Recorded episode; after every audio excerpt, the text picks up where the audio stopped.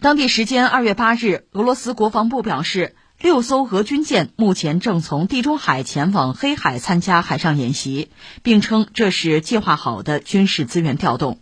据报道，俄罗斯海军大型登陆舰舰队已开始通过博斯普鲁斯海峡和达达尼尔海峡。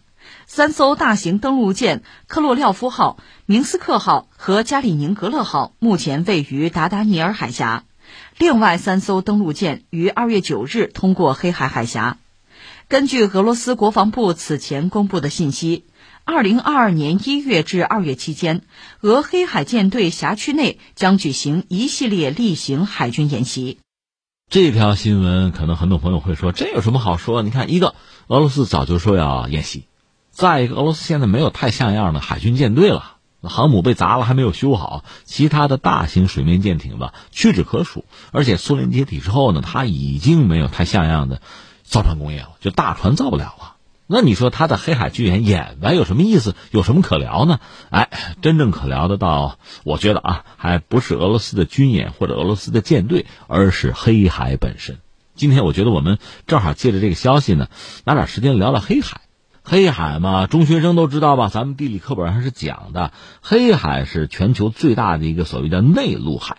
它本身往西呢是通博斯普鲁斯海峡、马尔马拉海、达达尼尔海峡，这就和地中海相通；往北呢经过克赤海峡和亚速海又相连，它是连接东欧内陆和中亚高加索地区的出地中海的主要的海路，所以它地理位置是非常关键的。所以你看，从地图上这是一个看法。另外呢，咱们把地图放下，咱们从历史书上你会得到另外的看法。你比如在十六世纪的时候，这个海，黑海叫什么呀？叫奥斯曼帝国的内湖。你记得当年这个罗马帝国是有内湖的，是哪儿啊？就是地中海啊，那一圈都被他占了。那奥斯曼帝国崛起之后，各种各样的征服。你看，一四五三年，呃，彻底的灭亡了东罗马帝国，征服了君士坦丁堡，他改名字叫伊斯坦布尔。那是一四五三年，从那时候开始，非常快的时间，你想，整个黑海周边的很多地域吧，包括港口啊、要塞啊，全部拿下。一四五七年又占了卡法和其他的一些港口，就克里米亚的港口。卡法这个地方也很有名啊，你看，在当年就是金帐汗国时期吧。蒙古人和热那亚人在这打过仗，然后就是黑死病，随着热那亚人回欧洲，就在欧洲传播了。卡法很有名，后来在一四五七年，这就被奥斯曼人占领。之后他展开一系列的征服吧，说到底呢，就把黑海变成了他的内湖，整个黑海的进出由他来控制，这个霸权一下子就三百年。当然，对奥斯曼帝国来说呢，控制这个地方非常重要。奥斯曼的苏丹被称作是什么？叫双海之主，一个是黑海，一个是爱琴海。对这两个海域一旦控制住吧，那么奥斯曼帝国两个主要的部分的通行自由就保障了。一边是这个安纳托利亚西部、中部，另一边呢就是南巴尔干，包括爱琴海的沿岸，这就保证了这个帝国的正常的运行。当然，我们知道奥斯曼帝国后来衰败了，衰败了，它的这个控制力逐渐就在下降。那我们把它先搁在这儿，再说另一个国家。你当然猜到我要说谁？沙俄嘛。这个俄国逐渐的崛起，它是从蒙古人手中逐渐崛起。最早是莫斯科公国，一点一点的扩张。然后到彼得一世，就彼得大帝的时候呢，和瑞典打仗就是争出海口啊。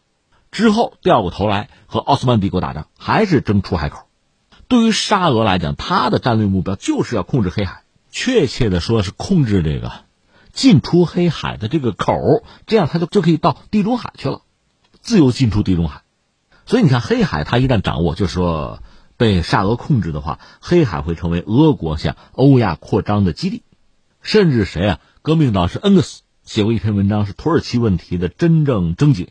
在那篇文章里，恩格斯都说他看得很清楚，就说谁要是掌握了这两个海峡，就是达达尼尔海峡和博斯普鲁斯海峡，谁掌握这两个海峡，谁就可以随意的开放和封锁通向地中海的这个遥远的角落的通道，那就是沙俄和土耳其在争。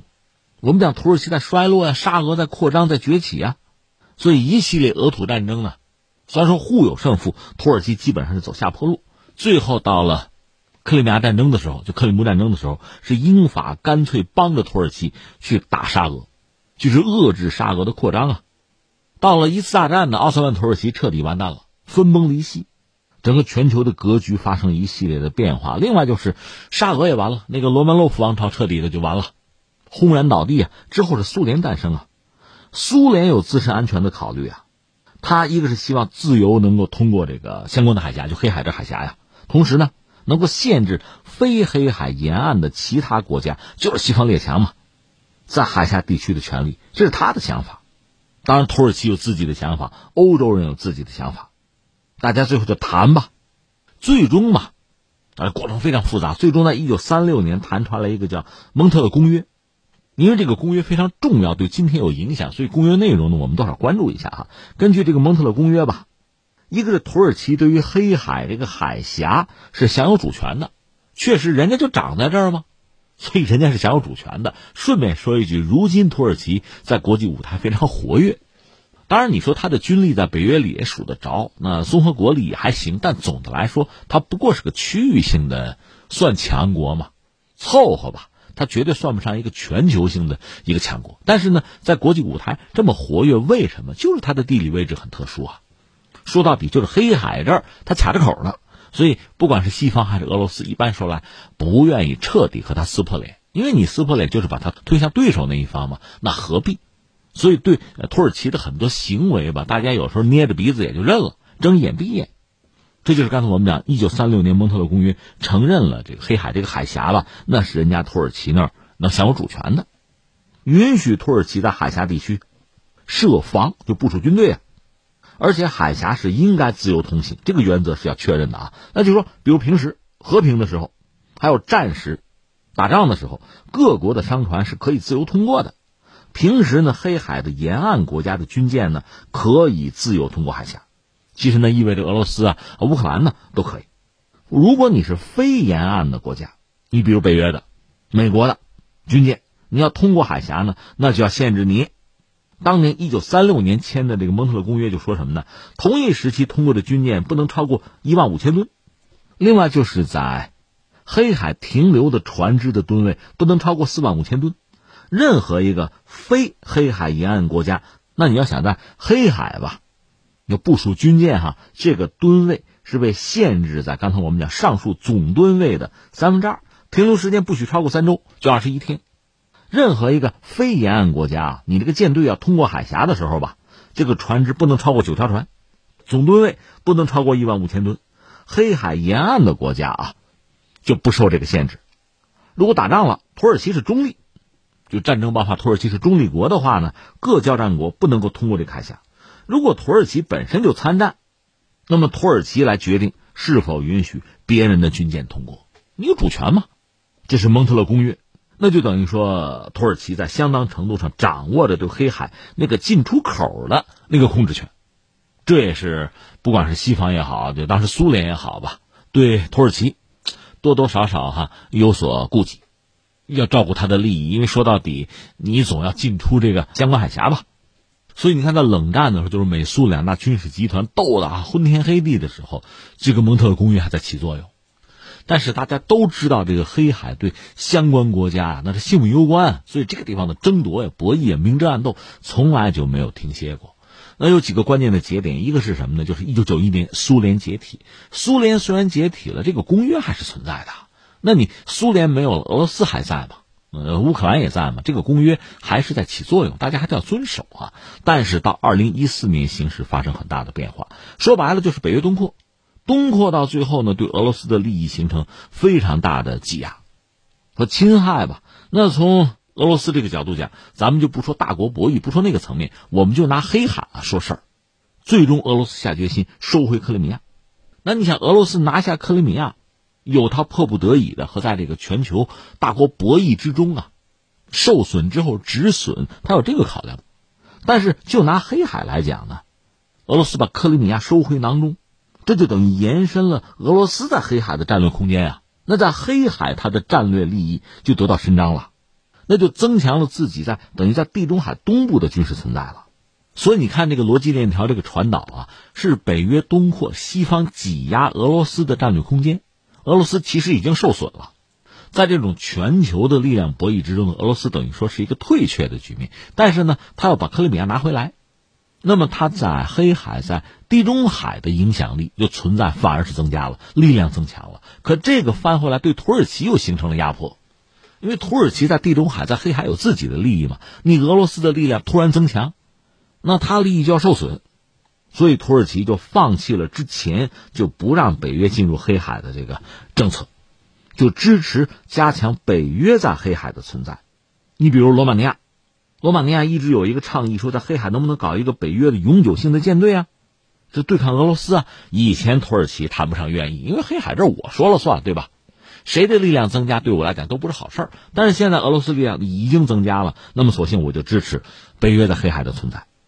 甚至埃尔多安呢，在二零一六年曾经明确表示过，就说其他北约成员国要加大力度，要制衡俄罗斯，甚至说什么呢？说你北约再不介入黑海，遏制俄罗斯啊！